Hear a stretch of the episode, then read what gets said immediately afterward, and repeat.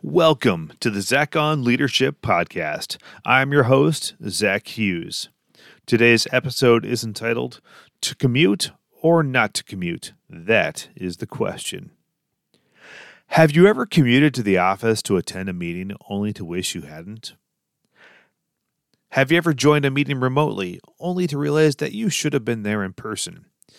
If you answer yes to those questions, this podcast episode is for you.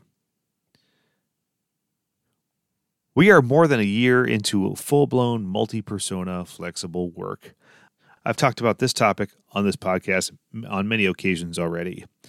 This episode will go deep and attempt to solve a very specific problem. But first, who is this for?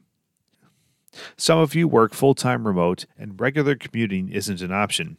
Going into the office means going to an airport. Some of you work full time in the office. Some of you work a fixed hybrid schedule. You are in the office for specifically assigned days of the week. You don't have a choice. If I've described you already, then feel free to keep on listening, but you probably don't deal with this issue as often. The rest of you have flexibility. You get to decide when and where you work. That sounds really lovely, and it is.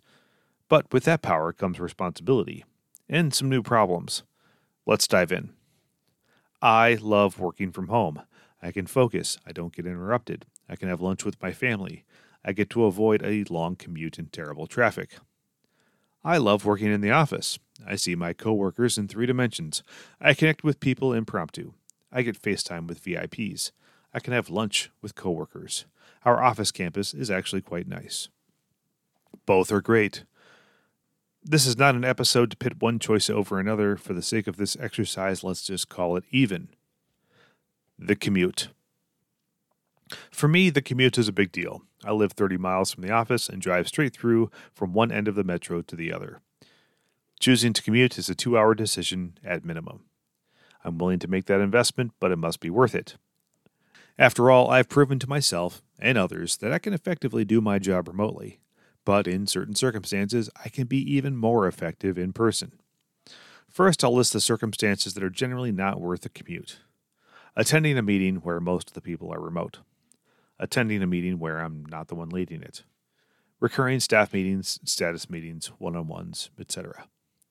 Now, here are the meetings that are worth the drive. I'm leading the meeting, and most of the people will be in person. Other people got on planes to come to the meeting. There are VIPs that will be there in person. Strategic meetings that last more than two hours. Team building.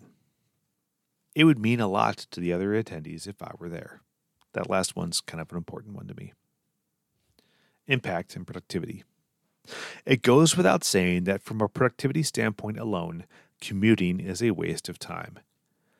However, that doesn't take impact into consideration. I remember who flew 1,000 miles to come to my wedding. I remember who drove five hours each way to watch me walk across the stage for 15 seconds when I graduated.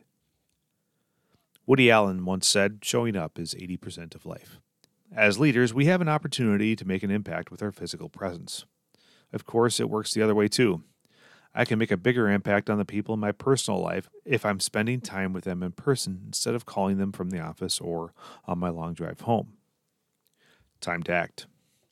Ideally, I'd love to cluster all of my in person meetings together on a few days to get the most bang for my commute buck. Sometimes that works, other times I drive all the way in just for one important meeting. But guess what? That one meeting was the most important thing for me to do that day, so it's okay. I love productivity, I really do, but I love making an impact even more. How are you doing on this subject? Not batting a thousand? That's okay. I'm not either. But I'm intentional, and I try to anticipate and plan ahead the best I can. When I get it wrong, I take notes so I can do better next time. That's all for this week's episode for the Zach on Leadership podcast. Thanks for listening.